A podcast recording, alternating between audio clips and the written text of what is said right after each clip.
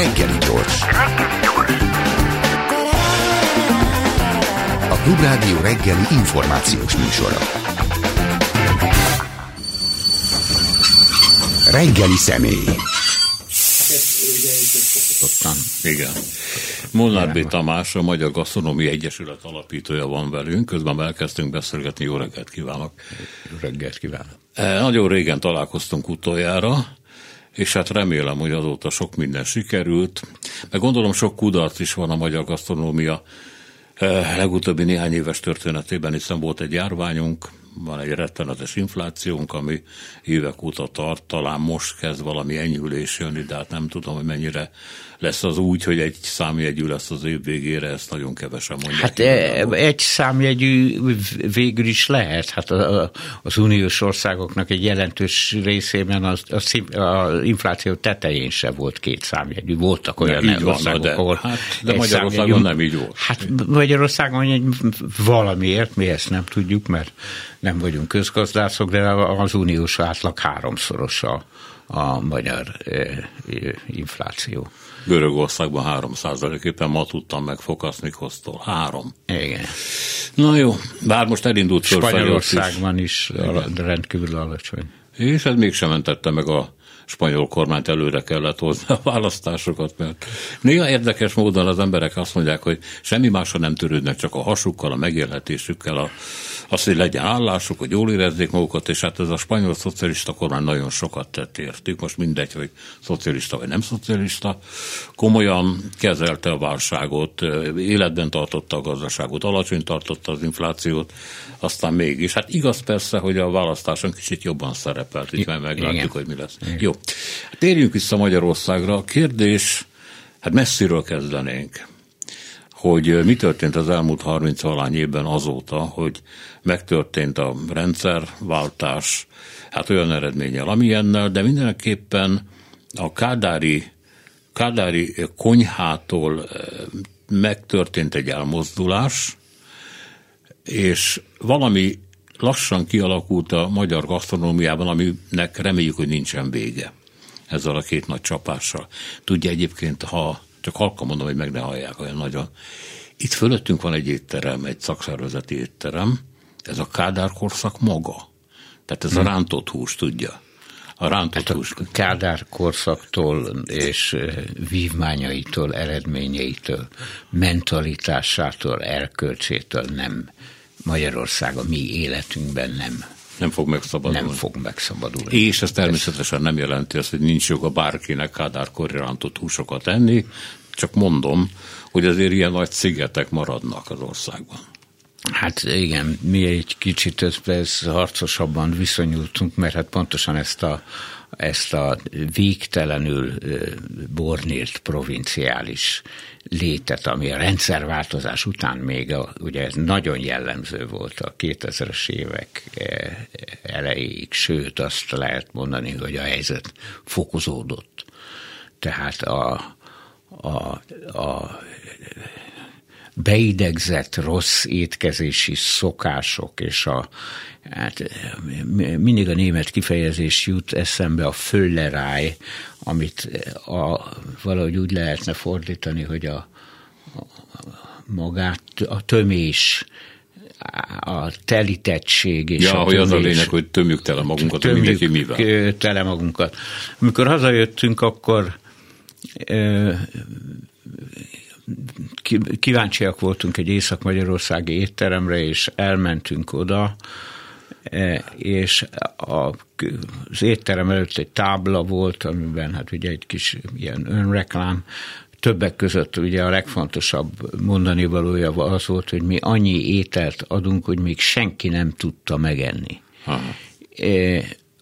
Észak-Magyarország ma is létezik, nem tudom, hogy mi történt azóta, és valóban ilyen papírdobozokban vitték vissza. Mindenhez 3 köretet adunk. Az annyit jelentett, hogy egy langyos, elázott, rossz mirelit krumplit, szarvasi bérist, PP főzve és édesítővel készült csalamádé. Ehhez valamilyen vékony szelet egészen minimálisan kicsi hús, és egy vastag lisztes rántás. És ezt senki nem tudta megenni, és az emberek vitték haza, a polgárok, jól öltözött polgárok vitték haza ezt a csúszpájzot. És ez sikeres étterem volt, a régió legnépszerűbb étterme. Hát igen, az egyik, nem tudom, hogy az mennyire. Ezen kellett valahogy, igen.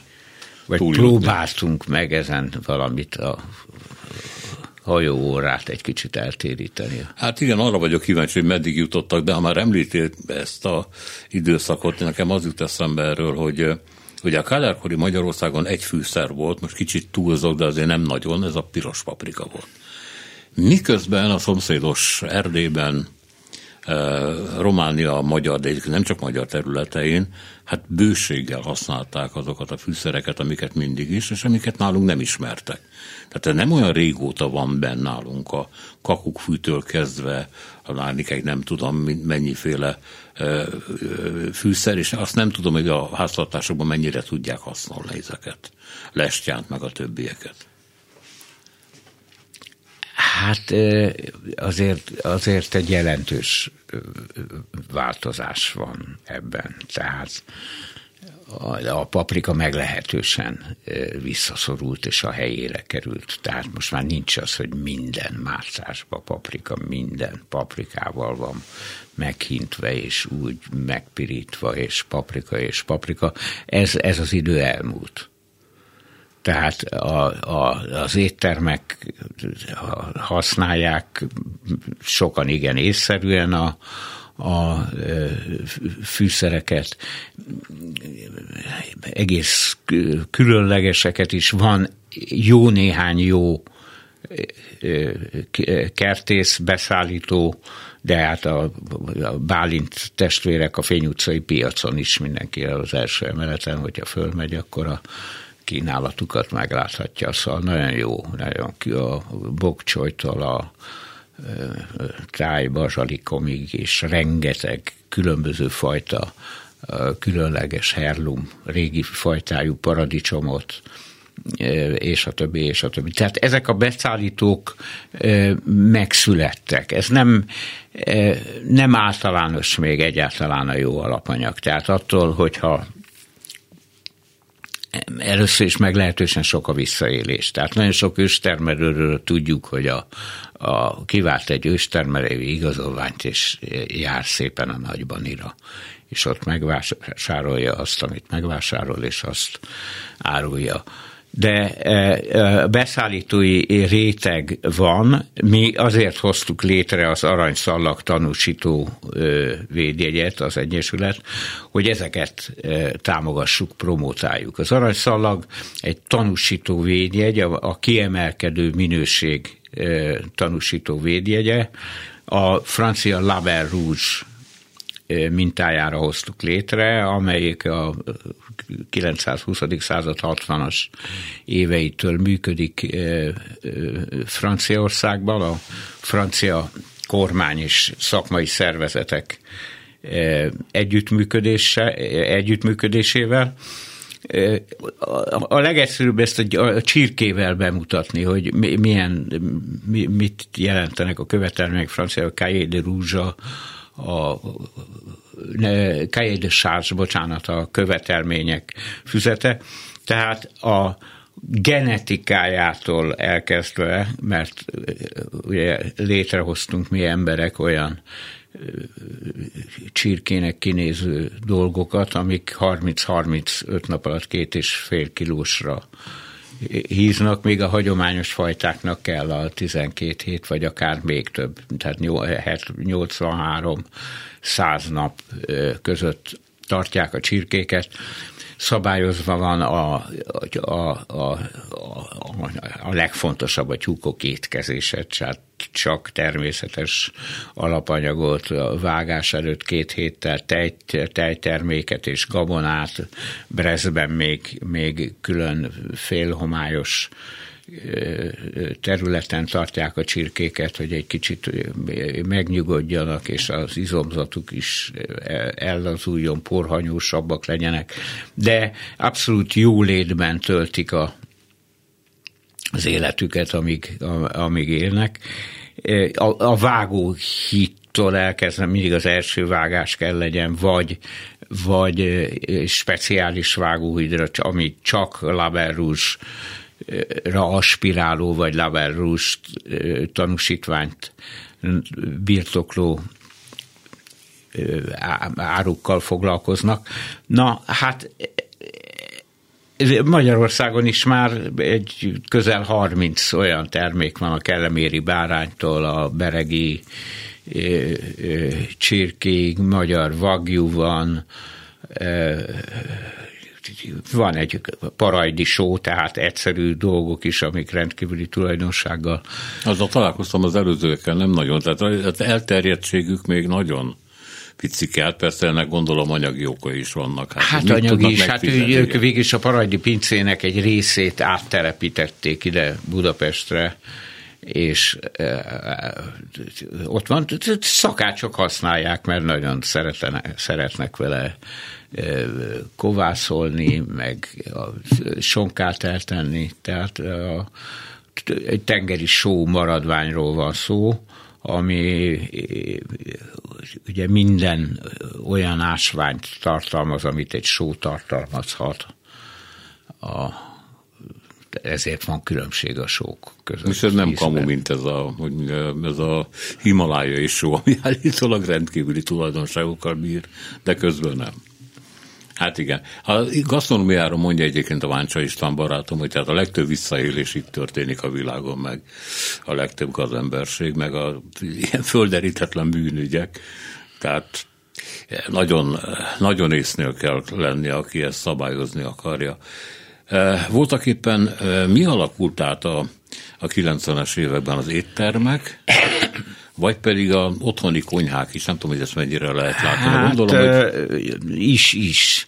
De azért ezt úgy kell látni, hogy ez olyan, mint hogyha egy pohárba egy angol sört töltenénk, egy élt, az nem habzik nagyon. Uh-huh. Tehát nem olyan, mint egy pilzeni Prágában, hanem van rajta egy kis habocska. Na hát ilyen jelen pillanatban a gasztronómia, hogy létrejött, vagy van az a réteg, az a hártya, amelyik minőség, ez természetesen összességében sok minden hat a közönségre is, tehát az utazási lehetőségek, az online, a népszerű szakácsoknak, Gordon Ramsay-től,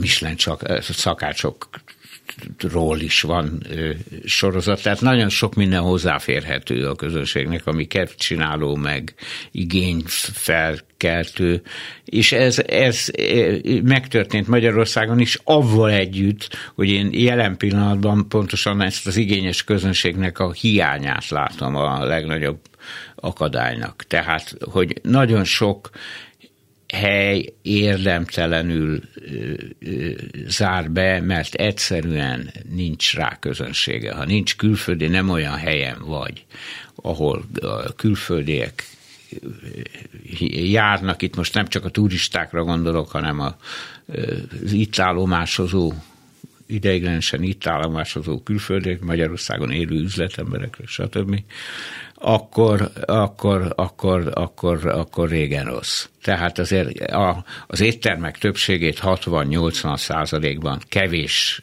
kivétel van, standról mondják azt ők maguk, hogy akár 60% magyar vendégük van, de egyébként ez nem jellemző. De mi az, amiben hogy itt most a magyar középosztályról beszélünk, ugye? Igen. Már ha létezik egyáltalán. Amelyiknek változnia kellene, és amelyik ragaszkodik, de mihez? Tehát nem a kádárkori konyhához ragaszkodik. Nem, persze, tehát ugye az a néhány klisé és az akkori magyaros ételek, hát ezt mosolyogva mesélte el az egyik akkori sztárszakács, hogy csináltak egy ételt Laci bácsi útmutatásai szerint, érst, a szalonát kiolvasztom, a hagymát megdinsztelem, valami lecsószerűség, meghintem paprikával lecsószerűséget, de aztán majd meglátjuk, hogy mi lesz belőle. De hát ugye a dorozsmai Molnár ponttól a brassói pecsenyéig, ezeket így lehetne sorolni azokat az ételeket, amik úgy születtek, hogy a körzővel ráböktek. Ezt mesélte a szakács, hogy a körzővel ráböktek a térképre, és akkor az olyan étel lett. Uh-huh. Onnan való. Így lett a székely káposzta és székely, gondolom. Vagy nem székely embernek? Nem, az azt hiszem, hogy színész volt Székely Gábor. Ja, ugye ez egy emberről kapta a nevét, aki ezt szerette. Szóval ugye a magyar középosztály, ha nem a kádárkori konyhához ragaszkodik, akkor mihez a gyerekkori otthoni konyhához? Hát az persze, az mindenféleképpen más.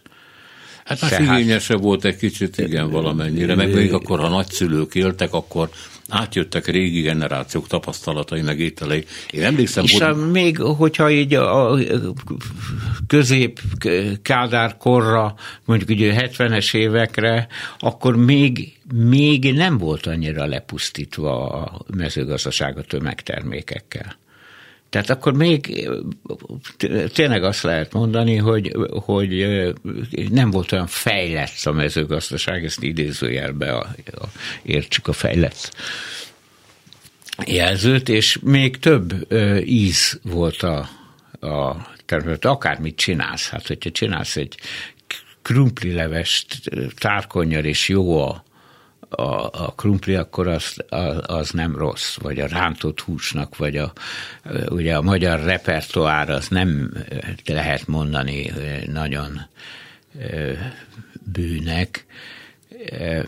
Egy monarchikus konyháról beszélhetünk, hogy végül is az osztrák-magyar monarchia alatt alakult ki az a főzeléktől elkezdve a smarniig és az eszterházy rostélyos, hát még az ugye egy korábbi szülemény, amit egyébként valószínűleg francia szakácsok alkottak, tehát a főúri konyha nagyon kevéssé csöpögött le az arisztokrata konyha, sokkal kevésbé, mint Franciaországban. Hát ugye ott azért a francia forradalom után az lenyakazott arisztokraták és főnemeseknek a szakácsai munkanélkülivé váltak, és akkor kezdődött el az éttermi... Elmentek a jómódú polgárok hálóba főzni. Meg ilyen, az éttermi kultúra. Ja, az éttermeket nyitottak éttermeket. Igen.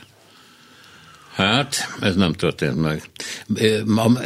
Persze az is igaz, hogyha most így említette, hogy tulajdonképpen milyen sok külföldi alakította a magyar konyhát a 19. században. Hát mondjuk a zserbótól kezdve igazából a német, vagy éppen svájci származású szakácsok bejövetelé, akik megalkottak olyan ételeket, amikor mi azt hiszük, hogy ős magyarok. Persze, hát és az olasz szakácsok Franciaországban, hát ez egy szerencsések egyébként azok a területek, amik tudnak élni a befogadás és az interpretálásnak a lehetőségével. Hát például a japánok, hogy ami a kezükbe kerül, azt tökéletesítik. Így van ez a rántott hússal, amiből tonkatszút csináltak, egy vastagabb, nagyon szaftos, nagyon mangalicára emlékeztető sertéshúsból csinálják. Azt szemtán importálnak is a Tóth Péteréktől a mangalica. Hát Magyarországon sokan viszik a mangalicát, egyébként a spanyolok is sonkát csinálnak. Hát szintén a Tóth Péterék, a mangalica, ugye, mint integrátor, ők sok tartót, mangalica tartót fognak össze, és ők is visznek ki nagyon sok sonkát, ami aztán Európa szerte megjelenik. Mint spanyol sonka. De rajta majd mangalica. Aha, tényleg? Igen. Na jó, de hát most már lassan ott tartunk, hogy a mangalicát is tenyésztik Spanyolországban. Egyetlen probléma, hogy nem, hogy mondjam, kevés utód születik. Hát ennél. Azért Spanyolországban lehet, hogy tenyésztik a mangalicát, de ott az Ibérikó azért a non plus ultra, az Ibérikó, és miután hasonló tulajdonságai vannak az Ibérikónak, mint a mangalicának, azt gyakran F1 házasítják durokkal. F1-nek hívják ez, amikor a fele ilyen, fele olyan, tehát két fajtából. Nekem ezzel semmi bajom. Magyarországon a magyar mangalica is ilyen F1 egyébként. Itt van a kezemben a könyve, amit hozott, és köszönöm, és a Bűvös szakács, amit Bittera Dórával együtt írt. És itt van az egyik ajánló, Esterházy Péter. Hát sok ajánlójuk van, Dragomány Györgytől kezdve, Új Péter, Lovas István publicista, hogy egy másik oldalt is behozunk ide. És hát úgy kezdi Esterházy, hogy a Molnár B. Tamás Bittera Dóra szerzőpárosra már rég föl akartam hívni, ez sokat szenvedett nemzet figyelmét itt a Kárpátok ölén, az ország messze legjobb gasztronómia rovatát írják. Ez a Magyar Nemzetbe ment egy ideig, ha jól emlékszem. 7 évig. Most átköltöztek egy másik labba, ugye? Hát aztán ugye abba hagytuk, és nagyon sok egyéb dolgunk volt az Egyesülettel kapcsolatban is, meg az Egyesületet feltartani, az írásokat a Bűvös Szakács oldalon folytatni, tehát mi, amiről írunk, azt nem könyvtárból írjuk, hanem elmegyünk oda, és azt alaposan. Na jó, szóval fut ez a sorozat tehát, azért most is. Most is van ez a sorozat, tehát írják. Igen, a Magyar Hangban jelenik meg 2 heten. Na most Esterházy azért fontos, ezért is, meg azért is fontos ebből a szempontból, mert ő a 90-es évek elején elkezdte ünnepelni, volt egy gasztrorovata, talán haspóknak hívta a rovatát, valami ilyesmi. Azt hiszem, igen. Hogy hát itt születik valami új magyar konyha, hogy akkor másként kell csinálni a töltött káposztát, meg át kell gondolni, hogy mondjuk a halászléből nem kéne egy olyan pici kis, szinte már gyűszűnyi folyadékot alkotni, amit az ember, mint az olasz kávét tudja, az eszpresszót így megiszi. Voltak mindenki nagyon fura kísérletek, aztán hagyták békében a magyar konyhát úgy, ahogy volt, de elindult valami, egy ilyen nagyon kemény reform folyamat. Talán volt is egy reformkonyha nevű lap nagyon rövid ideig. Ebből mi lett, és volt-e ennek értelme? Hát ez, nem, hát az, hogy reform. Ugye a francia konyha, a francia szakácsok rendkívül büszkék a hagyományra. De senki nem főz úgy, mint Escoffier. Tehát egy folyamatos változás van, folyamatos finomítás, útkeresés. A konyha állandóan változik, akkor él, ha változik. Ez is egy francia szakács, nemrég Magyarországon járt, 3 Michelin-csillagos Christian Le Squer mondta, amikor a Costas D'Antonban egy közös vacsorát tartottak a Costas D'Anton konyha főnökével, Molnár Márkkal, aki a fiam egyébként, és akkor él, ha változik. Tehát a folyamatos finomítás, a folyamatos jobb alapanyagot keresek ehhez, jobb pecsenyelevet, egyszerű, könnyebbet, de karakteresebb, hogy tudom ezt elérni. Tehát ez egy állandó új fűszereket beemelni a konyhába, az meg nem jelenti azt, hogyha valami újat csinálunk, hogy az nem magyar, miért akkor az milyen? Hogyha a mai 21. század szakácsa csinál valamit Kovács Péter, akkor az most mi? Mert azért, mert a Kádár rendszer idején nem főzték, akkor az nem magyar? Igen. Hát Molnár Ferencnek volt, most erről jut eszembe, egy ilyen kis írásra, ugye a 19. század végén elkezdődött a vita, hogy Budapest nem magyar. Mert nagyon sok a zsidó, meg sok a német, és akkor az egészből egy ilyen nemzetközi, mondhatna mai szóval ilyen globalista, nem tudom mi, alakult ki, és hát ez valami rettenetes, és ő azt írta, hogy Budapest Magyarországon van. Budapest Magyarország fővárosa. Amit Budapest kiizzad magából, ezzel az embertömeggel megcsinál, az lesz a magyar. Mert nem az a magyar föltétlenül, amit tegnap előtt volt a... Persze. Persze, ugyanígy van a főzéssel. A főzéssel. Na jó, de amikor azt mondja, hogy hát a franciák mennyire hagyománytisztelők és változásra is készek, akkor hozzákötötte nagy személyiségekhez. Tehát Escoffier főzik.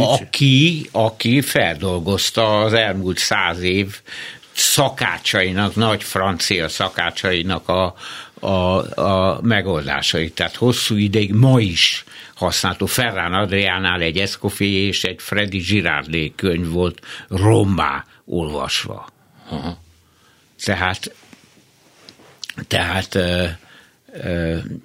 ez egy enciklopédia tulajdonképpen az Escoffier, tehát ez nem az ő receptjei, hanem ezt ő, mint neves szakács és írástudó ember, ezt ő feldolgozta a kitchen guy, konyha, kalauz, gasztronómiai, most hirtelen nem jut eszembe a neve, nem kalauz, hanem... Mindegy. Lényeg az, hogy az Escoffier műve az egy évszázadra befolyásolta az európai és a világ polgári és csúcs gasztronómiáját, és az egyszerű éttermeket is, és csorgott hát ugye az oktatásba, a szakma Franciaországban, de Magyarországon is kicsit, leegyszerűsítve alaposan a Venice, tehát népi demokratikus formájában, ez tulajdonképpen egy Escoffier akart lenni, hát ez a magyar Escoffier. Ez azt is jelenti, hogy kell egy ilyen, nem tudom másképp mondani, egy szellemi humusz. Tehát amikor mondjuk írók írnak szakácskönyveket, Balzac, ugye? Balzac szakácskönyvét sokáig le se fordították magyarra, pedig hát óriási gyűjtemény volt, vagy amikor az Escoffier, vagy a többi szakácsok megírják az emlékirataikat, miket találtak föl, akkor létrejön egy olyan szellemi nagy hagyomány, amiből aztán a új korszak tud meríteni. És erről eszembe jutott, hogy Jókai Mór is írt szakácskönyvet még a 19. században, Hogyne. Aztán ez eltűnt, és most azért a 50-es, 60-as, 70-es generáció újságírók, írók, stb. Megint létrehoztak egy olyan gasztronómiai irodalmat, amiben érdemes turkálni, vagy amiben érdemes tanulni. Hát persze önökről nem is beszélve, de önök, hogy mondjam, csak a szakmán belül vannak, egy író meg nem föltétlenül. Persze, tehát ez teljesen rendben van. A Jókai egyébként érdekes, mert ő az igazi magyar ételek, na hát abból egyet se ismerünk ma, volt talán egyet-kettőt. Mármint az igaz, úgynevezett igazi. Úgynevezett igazi. Igen. Szóval mindebből kiindulva, hogy létezik most már lassan egy ilyen magyar hagyományteremtés is, ez az új magyar konyha, ez micsoda? Igazából lehet-e újnak mondani, mert van benne fölfedezés, és beszéltünk arra, hogy visszahoztak régi fűszereket, vagy mondjuk az Ínyesmester könyvéből megcsináltak olyan ételeket, amik hát vagy a 19. század végén voltak divatosak, vagy a két háború közötti Magyarországon voltak divatosak. Aztán vagy megragadtak a mai napon, vagy nem. Szóval mi az az új konyha, ami kialakult? Mennyiben tér el? Én azt hiszem, hogy nem kell ezt így definiálni, mert ugyanabba a hibába esünk, mint a Venice idején, hogy mi a magyar konyha, és akkor is csináld meg gramra ugyanezt a pörkölt szaftos galuskát. Nem, azért mondom, hogy új. Új. Hát ez a virágozzék 100 virág, tehát, hogy ennek nagyon sok ága van, különböző egyéni konyhák, vagy legalábbis a konyhafőnöknek a személyisége átüt a konyháján. És most már vidéken is, tehát hogy egy-két példát mondjak, a szegedi alabárdos, a győri lamaréda, Pécsen a morzsa, ugye az ismertekbek a anyukám mondta. Tehát létrejött vidéken is egy olyan bázis, ami nagyon fontos a továbbképzés szempontjából. Tehát Magyarországon ez a vékony kis habocska a sörön, ez annyit jelent, hogy mondjuk 40-50 étterem, olyan étterem van, ahová, hogyha tanuló kerül, hogyha fiatal szakács kerül, akkor már nem marhaságokat tanul. Uh-huh. Tehát ez nagyon fontos része a szakácsképzésnek is, hát ugye nem beszélve arról, hogy ugye meghirdetetten dualista képzés, tehát hogy az iskolába kapod az elméleti alapot, meg megtanulod, hogy kell a kést fogni, és a tulajdonképpeni képzés az a kihelyezett étteremben van, ott tanulsz meg felszolgáló lenni, pincérkedni, vagy szakács. És most már van ez a vékony habocska, ez azért nagyon fontos, mert ez tulajdonképpen nem azt mondom, hogy ez túl sok, meg ettől általánosan egy nagy ugrás jönne létre a magyar gasztronómiában, de egy szilárd bázis, ami szaporodik. Ami a baj, hogy is nagyon jó, hogy elmennek külföldre, sokan elmennek külföldre, elég kevesen jönnek haza. Uh-huh. Hát igen. Tehát az, hogy Bécsben mindenütt magyar szót hallasz az éttermekben, és Londonban is igen, sok helyen. Mindenhol vannak magyarok. Mindenhol vannak magyarok. Szomorúan, igen. Mondom, például Észak-Skócia ilyen nagyon ritkán lakott, hát majdnem nem mondom, hogy ember elhagyta, de hát ilyen Isten által sem nagyon látogatott tájén, az ember megszáll valahol, és akkor kiderül, hogy hát a személyzet fele magyar, fiatal magyarok. Nem fognak visszajönni soha. Igen. Jó, szóval a másik, ami nagy hatást gyakorolhat egyébként a magyar konyhára, bár ez mondjuk inkább csak a nagyvárosokra jellemző, kimondottan Budapestre, az a külföldi divatkonyháknak a jelenléte. Ugye az olasz ez egy állandó dolog, és nem is mondanám divatnak, mert így keveset változik, főleg mondjuk a budapestiek, tehát az otthoni olasz kísérletek azok nem szűrődnek át ide, pedig az olasz konyhát is meg kéne szabadítani a paradicsomtól egy jó részben. Hát régen nem ázott a szegény olasz konyha ennyire, de itt vannak a etióptól kezdve most már az afrikai konyhákon keresztül a perzsa, több japán is kiváló levesekkel, már leveses konyhák is vannak külön. Ezek hatnak arra, amit magyar konyhának nevezünk, már félek mondani. Persze, hát az egész világon van egy nagy fúzió. A világ egyre közelebb kerül egymáshoz. Ausztriában, hát most nem akarom azt mondani, hogy minden harmadik, de nagyon-nagyon sok a távol-keleti. Uh-huh. Rossz is, közepes is, és van néhány jó.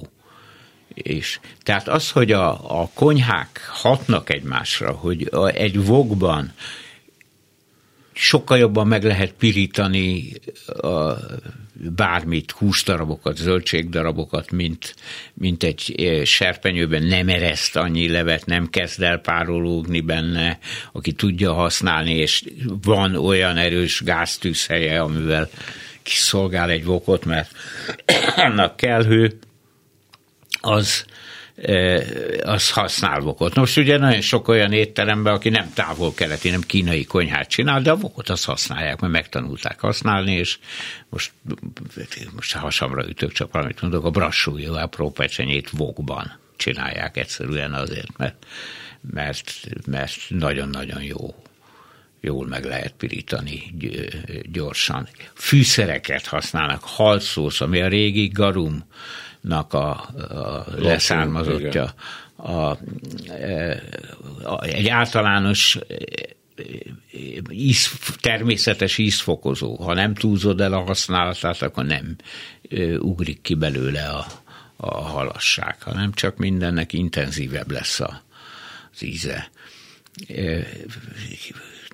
Fűszerekről ugye nem beszélve, ecetek, olajok, hát ezek beszivárognak. Ugye Magyarországon is már nagyon sok étterem, ha mediterrán konyhát csinál, ha nem használja az olívaolajat. Különböző olívaolajakat ráadásul, mert az egyik gyümölcsösebb, a másik neutrálisabb. A harmadik borsosabb. A harmadik, igen, borsosabb. Tehát ez az egész világon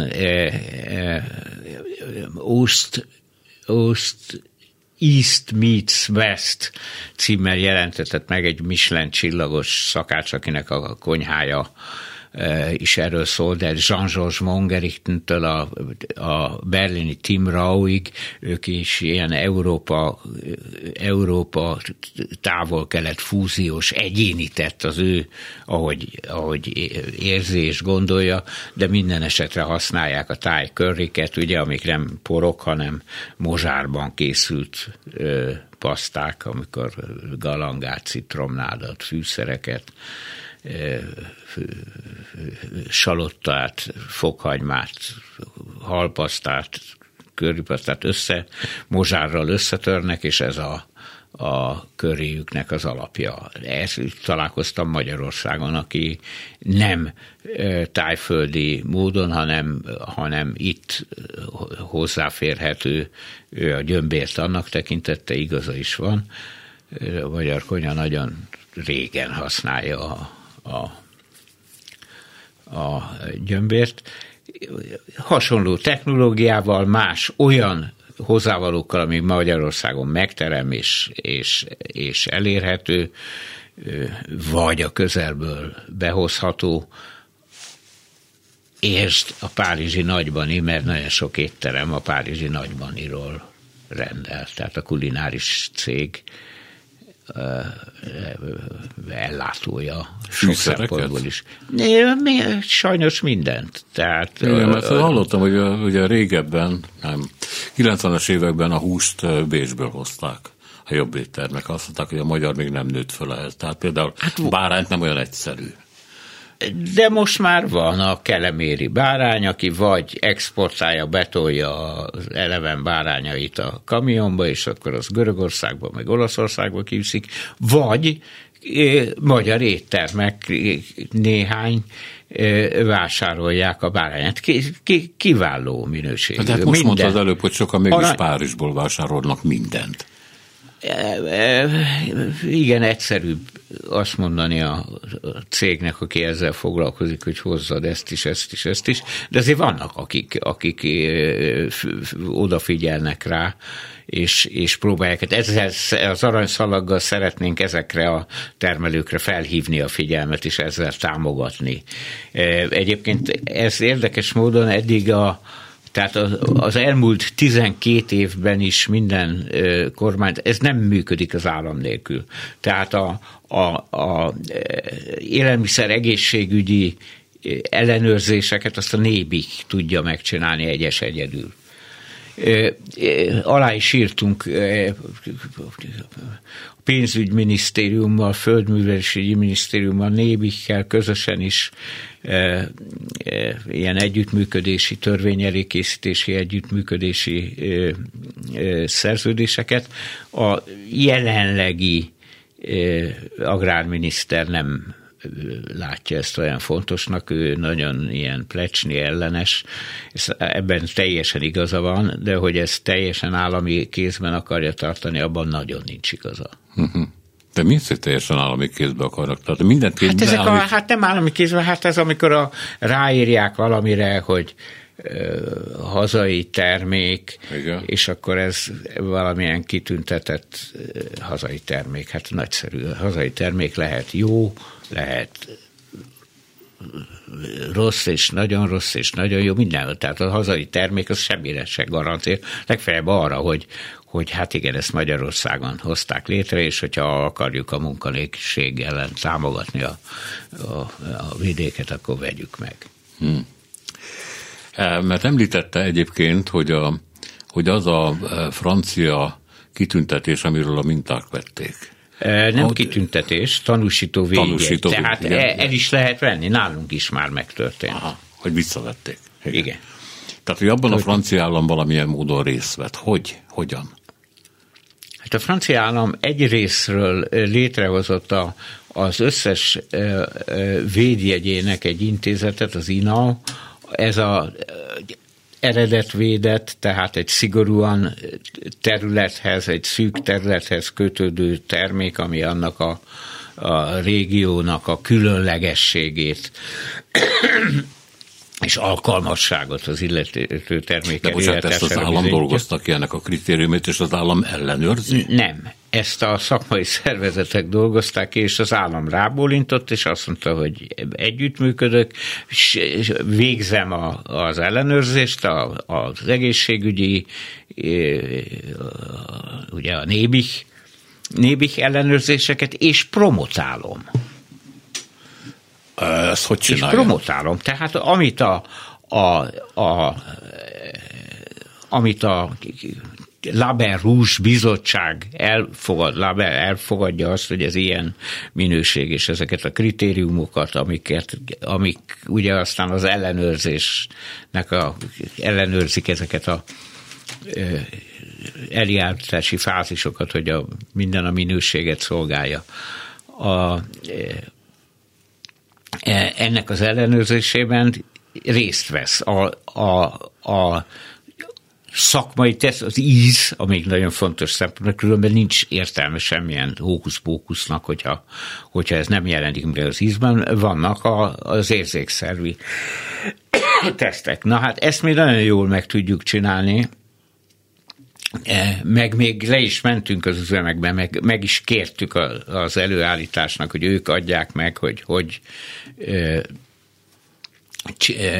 csinálják, hogy állítják elő, hogy keletkezik a keleméri bárány, ami ragyogó és világszínvonalú, és már soroltam, a beregi csirke, és a Wagyu, és a Baumgartner mangalicája, és a harangod maga. Tehát van már termék, el se tudnám mondani fejből. Hát és van 30. Ezek megjelennek mondjuk a hazai piacokon, mondjuk a budapesti piacokon? Van, az akasztói többen rája, a nyúl,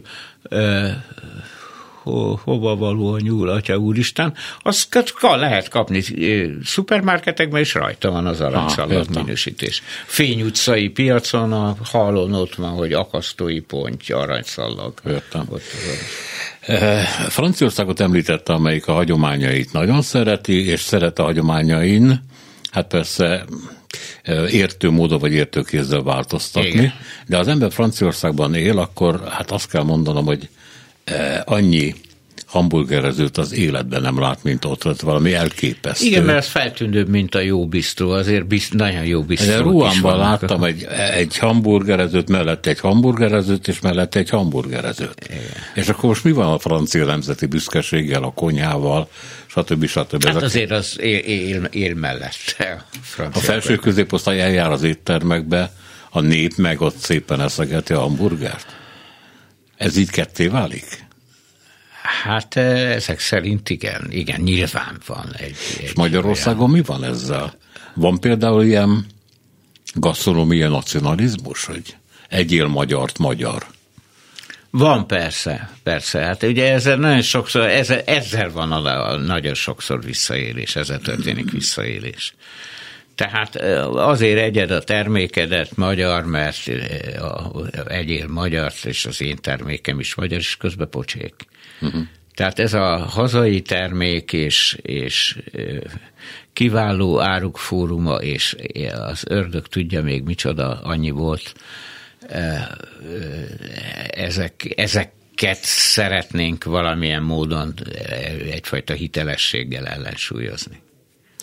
Ehhez az kell, hogy legyen rá igény, mert ugye a beszélgetést azzal kezdtük, hogy azt mondta, hogy hát a magyar középosztály nem mutatja azt az igényességet, ami egyébként el lehetne tőle várni.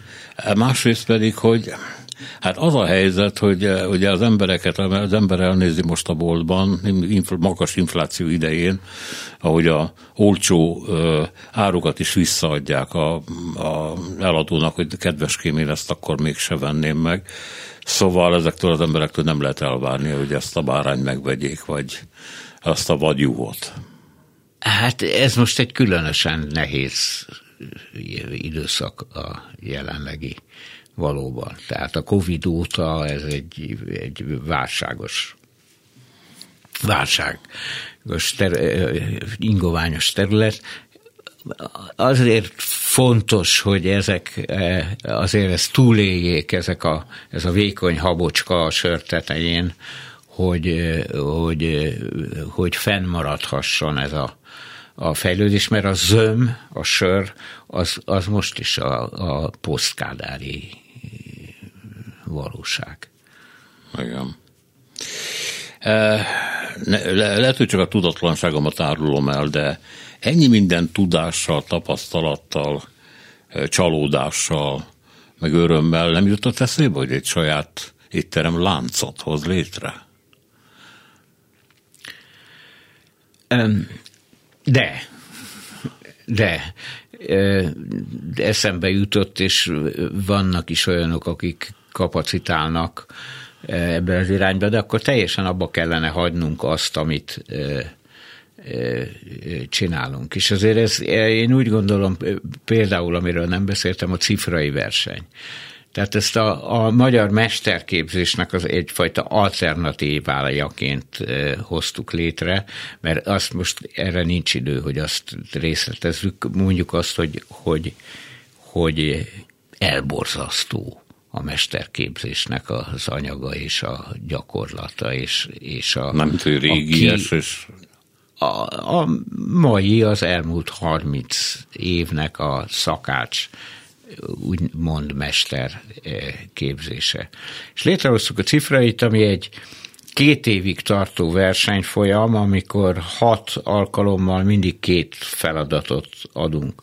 Ehhez adunk előtte anyagot, információs anyagot, ki hogy csinálta ezt az ételt, milyen Michelin csillagos vagy élvonalbeli szakácsnak mi volt erre a megoldása, irodalmat.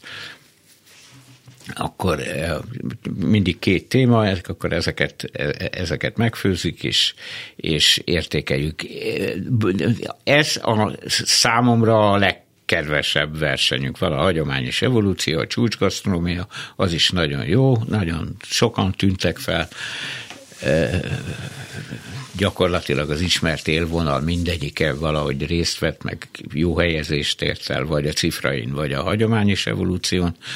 Szóval a Cifrai, aki ezt a 2 évet végigcsinálja, és ezt a 12 feladatot megoldja, nagyon sok mindent látnak, ugye egymástól tanulnak, a legjobb megoldásokat leközöljük a bűvös szakácson, ott vannak, nem tudom én, 10 évre visszamenően a cifrai megoldások, nagyon sokat föltesznek